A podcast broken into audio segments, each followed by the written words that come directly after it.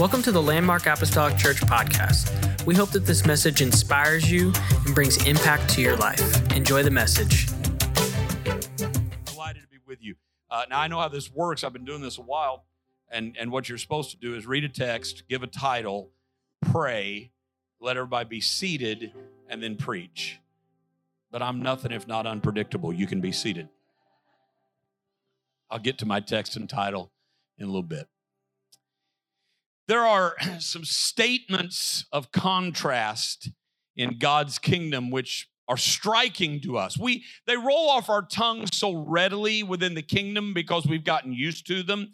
But I have to think sometimes that if we were unacquainted with the idea of living for God and the power of New Testament salvation, these statements would really not make much sense to us if we heard it through an earthly worldview. They're statements which on the surface seem kind of counterintuitive. They just don't make sense when you view them through natural eyes. For instance, a child of God can be among the poorest of the poor in this world, and we'll say that man's rich. Now, I, I know you, you, you can visit the most remote village in a third world nation and locate someone there, a man who lives with nothing but rags to cover his body, living in a hut that would be condemned here. But we would maintain that if he's been born again of water and spirit, that's the richest man living in that country. And you know what? We're right. I know that just rolls off our tongue, and I, you can't make it make sense on a balance sheet. And somebody that doesn't understand this would look at him and say, how can you call that man rich? But anybody agree with me that if your sins have been washed away today and you've been filled with the power of the Holy Ghost, you may never get listed in Forbes magazine, but you're the richest person living in this county. If you've been set free from sin and you're on your way to heaven, you're a rich man. You're a rich woman. So you could be poor and still be rich. Or, or we'll say things like, I have joy in times of sorrow. That doesn't make any sense from a human perspective. To somebody who's never experienced it, there's no explanation of that truth. How can somebody endure the heartaches that life brings his or her way and with tears streaming down cheeks that have known far too many such rivers? Leave the graveside of somebody that they loved and just said goodbye to and then walk into church the next Sunday and sing, it is joy unspeakable and full of glory. I can't make that make sense. If you've never tasted the power of the Holy Ghost and the experience of having God live in your life, I can't make it make sense to you, but I can tell you you that just because I can't explain it does not mean that it's not real. I tell you that in your deepest, darkest valley, there's still a joy of the Holy Ghost that comes that may not have an explanation, but it's real. It's real. It's real. Or we, we'll say things like there's, there's peace in the storm. Now, for somebody who's never walked this way before, they can't make sense of that. How can you experience the crashing waves of despair and the wind-lashed raindrops of chaos and the thundering echoes of failure and lift your hands and smile and say, peace, peace, wonderful peace. I can't make it make sense. I'll just tell you, don't ask me about the how, but I'd love to preach to you about the who, because there is somebody that rides in my boat that lives in my life that gives peace in the middle. I'm preaching now. Somebody may be living in the most chaotic moments of your life. There's still peace there if you know the peace speaker. See, I can't, I can't make sense of those things. They don't make sense, but there may be no contrast that so juxtaposes two conflicting ideas more than some words of Paul. You see, it, it doesn't take a rocket scientist, or as that one man kind of mixed his metaphors one day, I heard him say, it doesn't take a rocket surgeon to figure out this little exercise. Let's just have a group I Q test, okay? Don't worry, you can hide in the crowd. I mean, but it, it's pretty easy. What's the opposite of big? See, you guys are so good. Some of you were hesitant to answer. There's no trick questions, I promise. And, and we recognize that something can't be big and small at the same time. That's a, that's just a, a, an impossibility. Or, or what's the opposite of hot? You're so good. And, and, and you can't have something that's hot and cold at the same time. What's the opposite of short? You're doing so good. And, and you can't look at something and it be short and tall at the same time. What's the opposite of strong? And you can't be weak and strong. Well, wait a minute. Because we might need to address the words of Paul, who in Second Corinthians twelve and ten says, therefore, I take pleasure in infirmities, in reproaches, in necessities, in persecutions, in distresses in Christ's sake. For when I am weak, then I am strong. I preach to somebody today that your strength is not only when you get through your valley. Your strength is not when you come through the trial. Your strength is not after it's over. Paul said, in your moment of weakness, when you're at the very bottom, when you feel like you've been beat up by hell and life and everything is against you, Paul said, you need to grab hold of this truth. In that moment of your weakness, right then, when you don't have any answers, when you don't have an answer, when you can't see your way out, when you don't know how it's going to come out yet, at that very moment, when you're at your weakest, Paul said, right then, you are strong.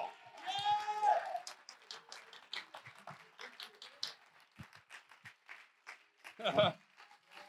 And I know that doesn't make sense from a human perspective. And if you're a guest here, you may say, I don't even understand how that works. I could only tell you that my strength is not found in my own ability.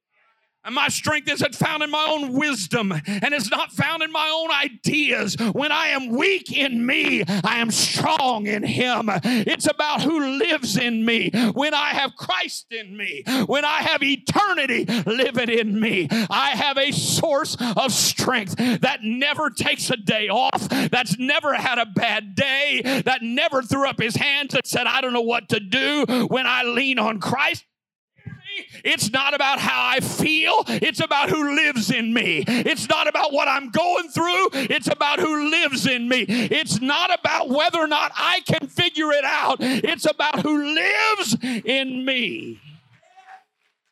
Because when I'm weak in my feelings, I'm still strong in faith. And when I'm, when I'm weak in my flesh, I'm still strong in the spirit. When I'm weak in my ability, there is still an anointing that rests on our lives. Let me, let me take you to a moment in Israel's history. For years, I'm going to read you a verse in a couple of minutes, but when we get to this verse, you need to understand that for years, there had been an ongoing war between the house of David and the house of Saul. Now, Saul was the first king of Israel, of course. And when Saul died, I'm all turned around. Is this south? Love it when that happens. Praise God.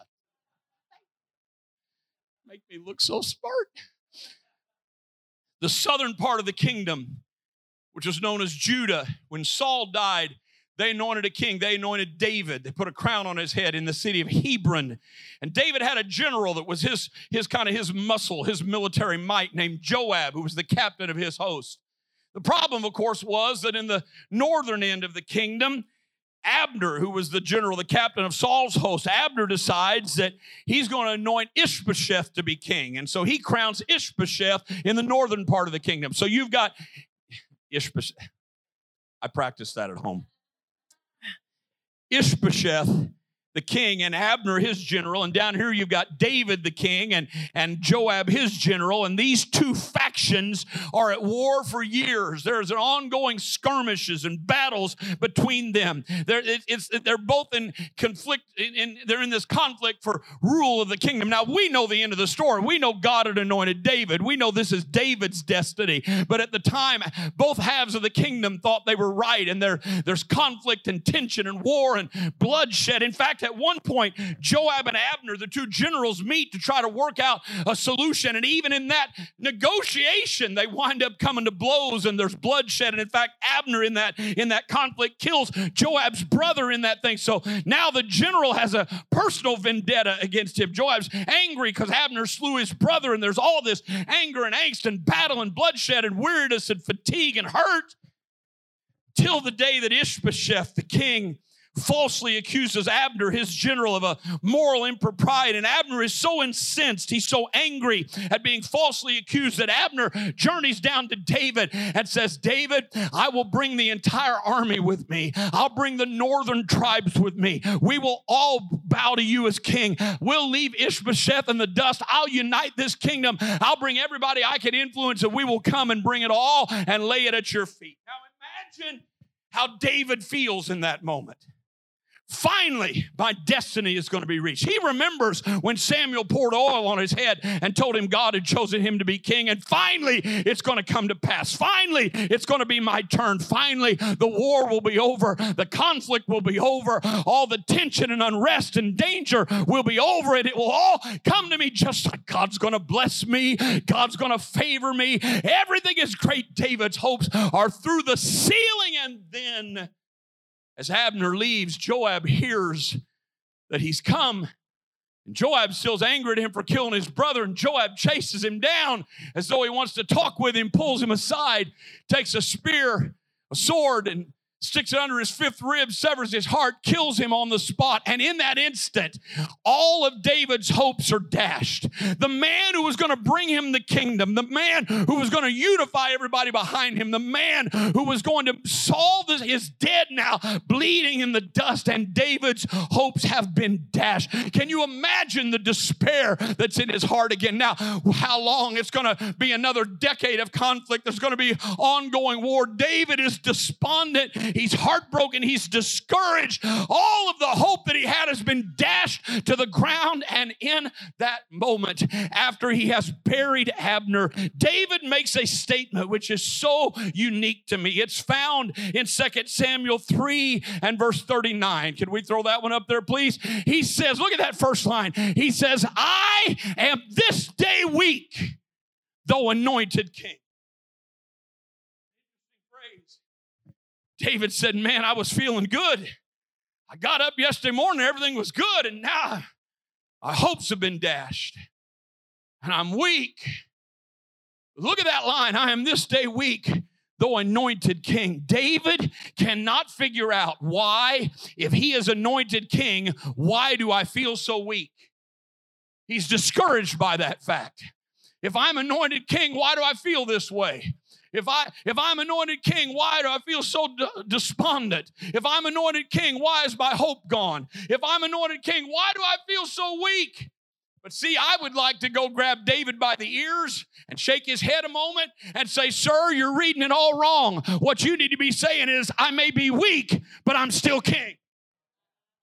So you can't figure out it, if your identity is this, why do you feel this way? But instead, you need to be encouraged. You might feel this way, but this is still your identity. If I'm a child of God, why am I discouraged? No, I may be discouraged, but I'm still a child of God. If I'm filled with the Holy Ghost, why am I sad? I may be sad, but I'm still filled with the Holy Ghost. You got to turn this thing around and say, I know who I am, and no matter how I feel, I'm still anointed. I may be weak, but I'm still anointed. Devil, you've got a problem. I may be discouraged, but I'm still anointed. I may be weak, but I'm still anointed. I may be sick, but I'm still anointed. I may be discouraged, but I know who I am. I'm a blood-washed, tongue-talking, Holy Ghost-filled child of God, and nothing I'm going through can change my identity. Just, David, come on, man. Reach up and feel that thing. That's a crown on your head. You're not, you're not the, you're not the local bum. Okay, I know you're weak. You go through that stuff even when you're king. But you're still king. What are you sucking your thumb for? Your royal thumb. Would you like your royal binky? I mean, you're sitting here telling me how bad I just can't figure it out. If I'm a king, why am I? Well, I got news for you. Just because you're king doesn't mean you never go through a bad day. Listen to me a minute. We do grace a disservice.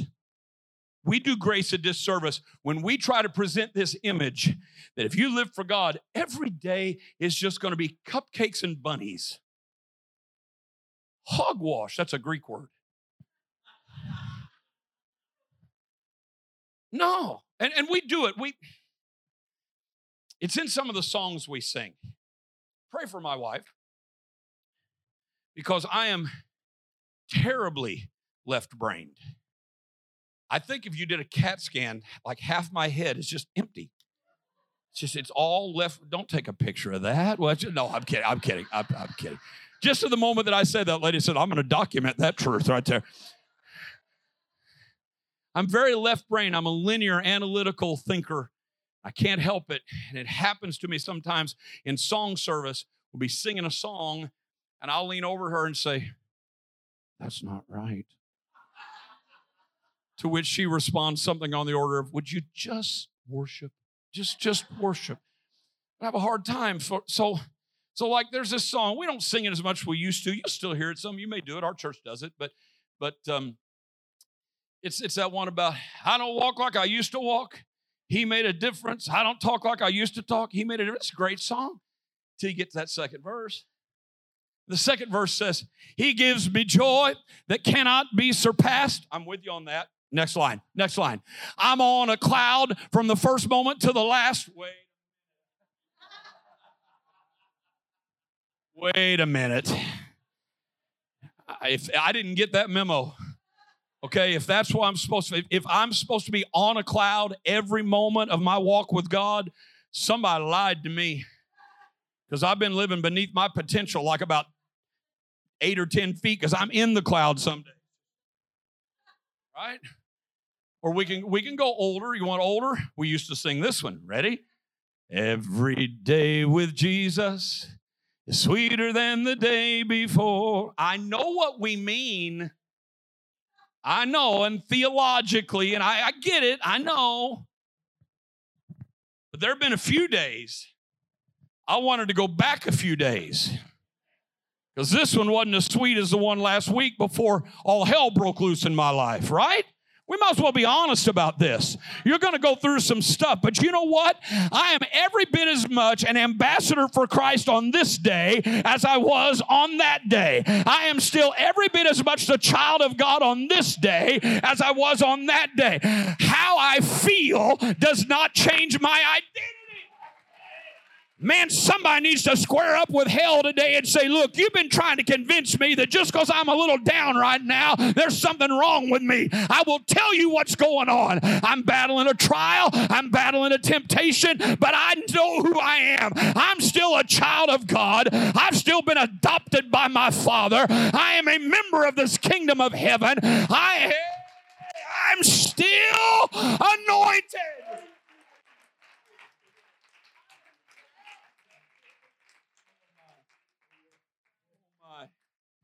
We we got to stop this foolishness. We make new converts feel like a failure the first time they have a bad day. Well, I thought every day was going to be perfect. No. Some days are going to be ugly, but you're still saved. Yeah. Yeah. You're still blood washed. David, you got to get the focus on the other side of this equation. You can't figure out why you're weak. You ought to be rejoicing. You're still the king. I am blessed. I am a child of God. I am anointed. Can I tell you something? Do you know that the devil invented identity theft? Listen, that existed a long time before Al Gore invented the internet, okay? It goes way back before. Some of you are too young to even know what I said right there. It goes way back before that. Identity theft's a crazy thing in our technological world. I don't know if any of you have ever been victim of it. We had been married about, man, I don't know what, a couple of years maybe, and I was, my wife worked at a bank. One week she worked, went in early, got off early. One week she went in late, got off late. This was her early week, so she was home. She called me at the church, and she said, Scott, we have a letter from a collection agency. Now, folks, we were so broke, we couldn't afford to owe anybody any money, okay? We didn't owe anybody any collection agency. I don't even understand. So I got home, opened it up, and sure enough, it's a collection agency in Evansville, Indiana. Called him up, got this lady on the phone. She said, uh, yeah, we've been contracted by the city of Carmi, Illinois. That's sixteen miles from where I grew up. City of Carmi, Illinois, to collect past due utility bills for them. I said, man, I, I don't own any property anywhere, and I certainly have never owned property in Carmi, Illinois. She said, well, the lady that's handling your case is not here. She'll be here next week. You can call her back. And I thought, you know what? I got to find out. I'm not waiting a week to talk to this lady. I'm going to call Carmi. So I did what again, all these young people won't even understand. I dialed six one eight, five five five, one two one two, and I asked for this, and I got this number, and I called the city of Carmi, and, and I got the city hall, and the lady got on the phone. This absolute gospel truth. I said, hello, this is Scott Graham. She said, so there you are. I said, here I am. And I, so I explained what's going on. I said, I don't even know what this is about. She said, well, you owe us gas bills on your movie theater. I said, ma'am, I don't know how to break this to you. Not only do I not own a movie theater, not only have I never owned a movie theater, I've never been in a movie theater in my life, okay? I don't know what to tell you. So we finally sorted around, and, and here was the grace of God. I said, have you met me? She said, absolutely. I said, what do I look like? She said, you're about five five, blonde, one hundred forty-five pounds. I said, oh, thank God. I said, I'm going to I'm gonna send you a copy of my driver's license, and I'm going to give you a week, and then I'm going to have an attorney, and I couldn't afford an attorney, but anyway.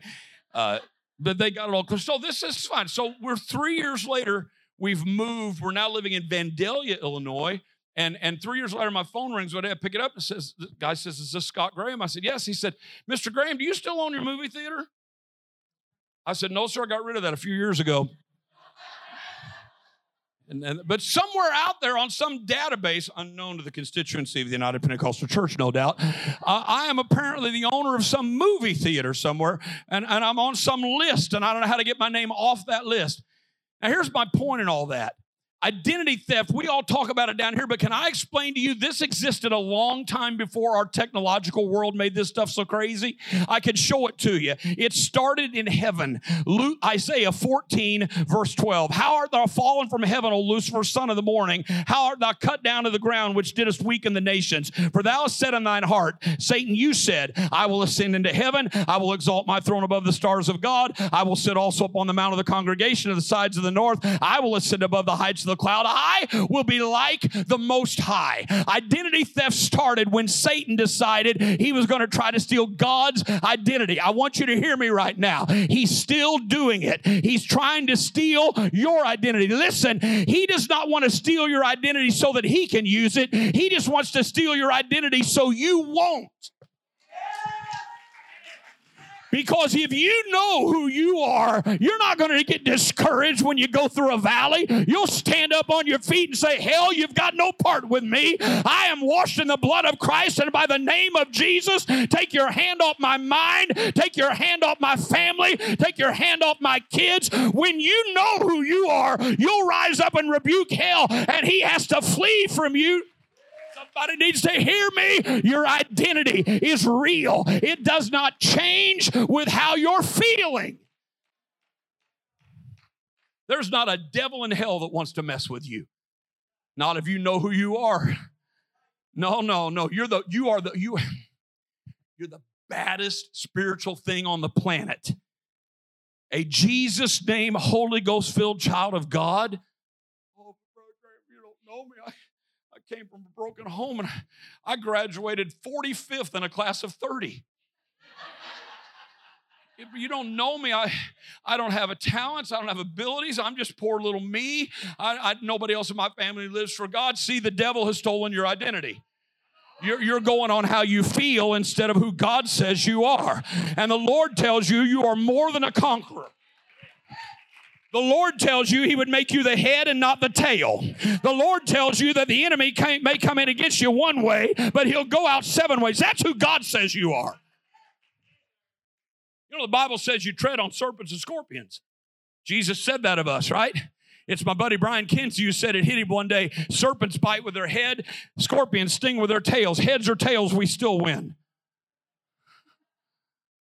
I just want you to get this mindset to get up in the morning and start confessing some good things. I'm a child of God. The power of God rests on my life.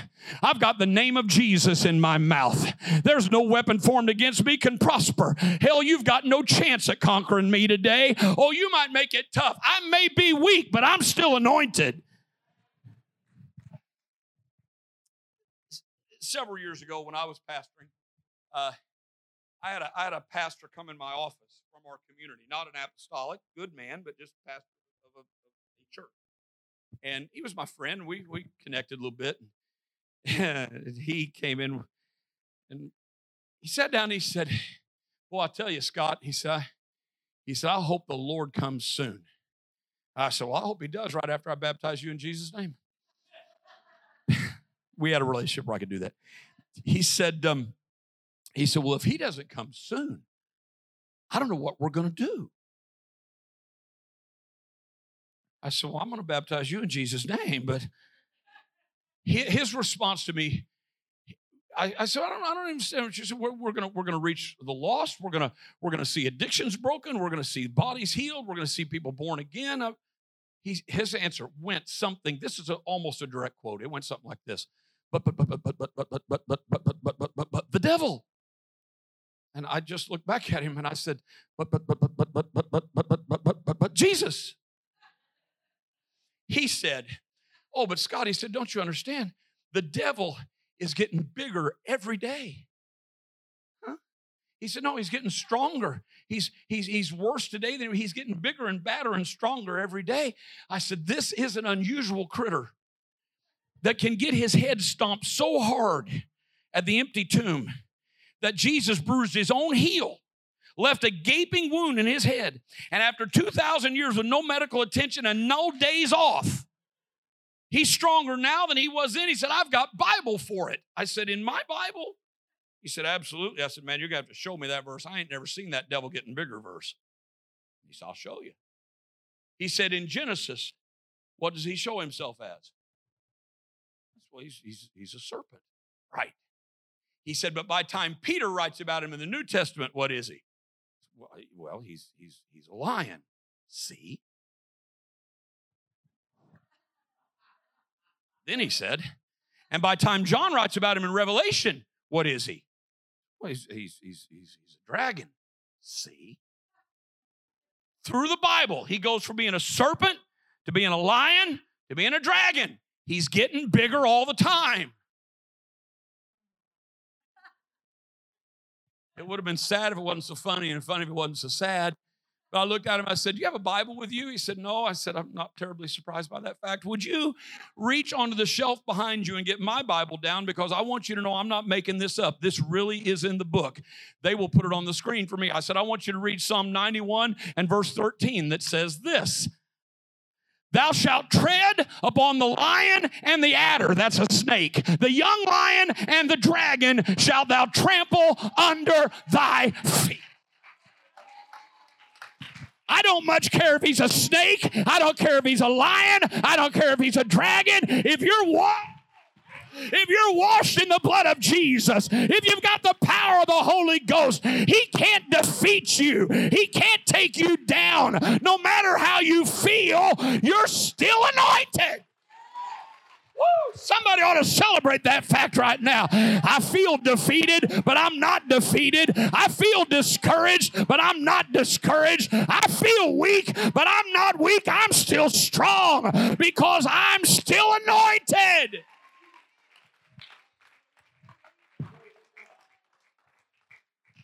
I may be confused, but I'm still anointed. I may be scared, but I'm still anointed. I may be sick, but I'm still anointed. I may be wondering what's next, but I'm still anointed. My home may be under attack, but I'm still anointed. My marriage may be under attack, but I'm still anointed. My kids may be going haywire, but I'm still anointed. My job may be shaky, but I'm still anointed. My bank account may be empty, but I'm still anointed. My health may be broken, but I'm still anointed. People may be talking about me, but I'm still anointed. Hell may be laughing at me, but he won't be laughing because I'm just going to keep serving God and I'm going to keep living in the strength of the Holy Ghost. I'm still anointed. Hell, you've got a problem because I've still got my praise and I've still got my song and I've still got my dance and I've still got my prayer and I've still got my church family and I've still got my pastor. I've still got the word and I've still got the spirit and everything's going to be all right. It's going to be all right. It's going to be all right. It's going to be all right. And I, I, I'll finish here. I love it that, that, that David at least got this part right. He said, what, did you notice it? He said, I am this day weak. This isn't my permanent condition. This is just something I'm going through right now. I know it feels like a long day. And I know the enemy tries to tell you it's always going to be this way. But you listen to me a minute. Weeping may endure for the night, but the sun's going to come up tomorrow, and joy comes in the morning. This is just where I am right now. It's not where I'll be forever. And, and listen, listen, listen. If it's seventy years, if you live in this trial for seventy years, you do understand that compared to eternity, this is just an eye blink. There's nothing to this. This light affliction that we endure now, the Bible says, worketh for us a far more eternal weight of glory. Because no matter what you go through down here, you can make it, you can do it, you can keep going, because there's a hope on the other side of this thing. I'm this day weak, but tomorrow I'll be all right. Oh, yeah. Oh, yeah. It's just it's just temporary. It's just for now. It's just for a while. Just for a while. But there are some things that are forever. Can I give you a quick list? Thank you. Like you had a choice. First Chronicles sixteen thirty-four, his mercy endureth forever. Psalm one eleven and three, his righteousness endureth forever. Psalm one eleven and ten, his praise endureth forever. Psalm one seventeen and two, the truth of the Lord endureth forever. Psalm one nineteen, one sixty, every one of thy righteous judgments endureth forever. Psalm one thirty-five, thirteen, thy name, O Lord, endureth forever. First Peter one twenty-five, the word of the Lord endureth forever. My trial is just today, but tomorrow I'll still have his word. I'll still have his truth. I'll still have his mercy. I'll still have his righteousness. Satan, I will not quit in the middle of my today, because tomorrow I'll still be here. He'll still be here. I can make it through this thing. I am this day weak, but I am anointed. I want you to stand with me today. I just wanted to bring a word of encouragement to somebody. I, I don't know you. The only two people in this room I know much at all besides my wife and mom are, are, are your pastor and his wife. I know some names and a few of it, but we're not. I don't know what you're going through. I don't know. But I know this. How you feel does not define who you are.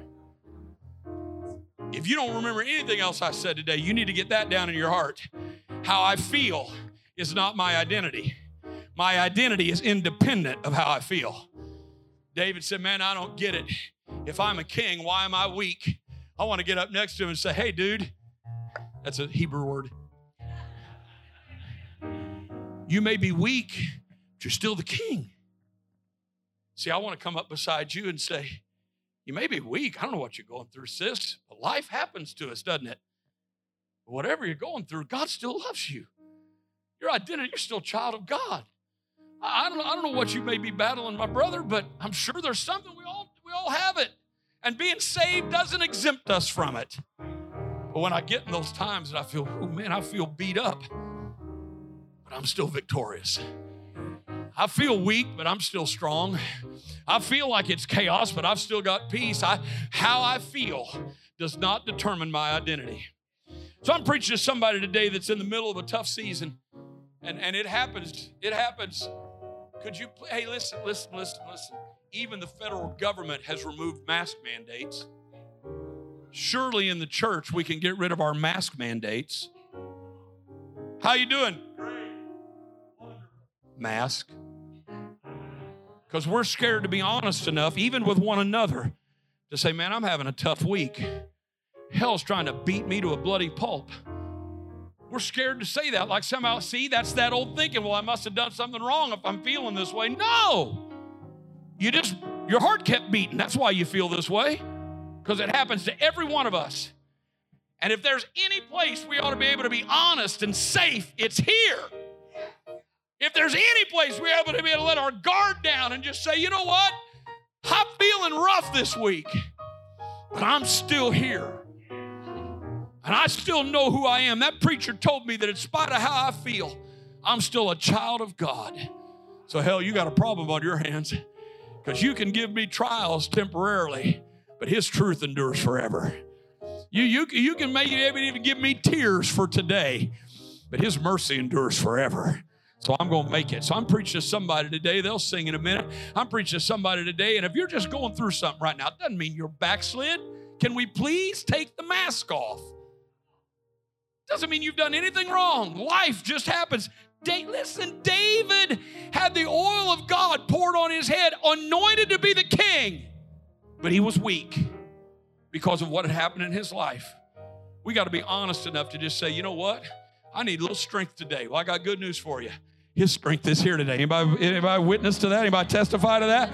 Snake, lion, or dragon, he can't defeat you. He's under your feet right now. They're going to sing it. You just need God to give you a little strength today. You don't have to tell anybody what you're going through, but you just need God to give you a little strength. I wish you'd not even hesitate, but just come marching up to the front of this place boldly and say, God, I'm here today to just go on record. I know how I feel, but I know who I am, and I'm going to exercise my identity instead of wallowing in my feelings. I'm not going to be defeated by how I feel. I'm going to walk in the identity that God has given me. If you Thank you for listening. Special thanks to those that give generously to this ministry. If you would like more information, please visit our website at landmark apostolic church dot net.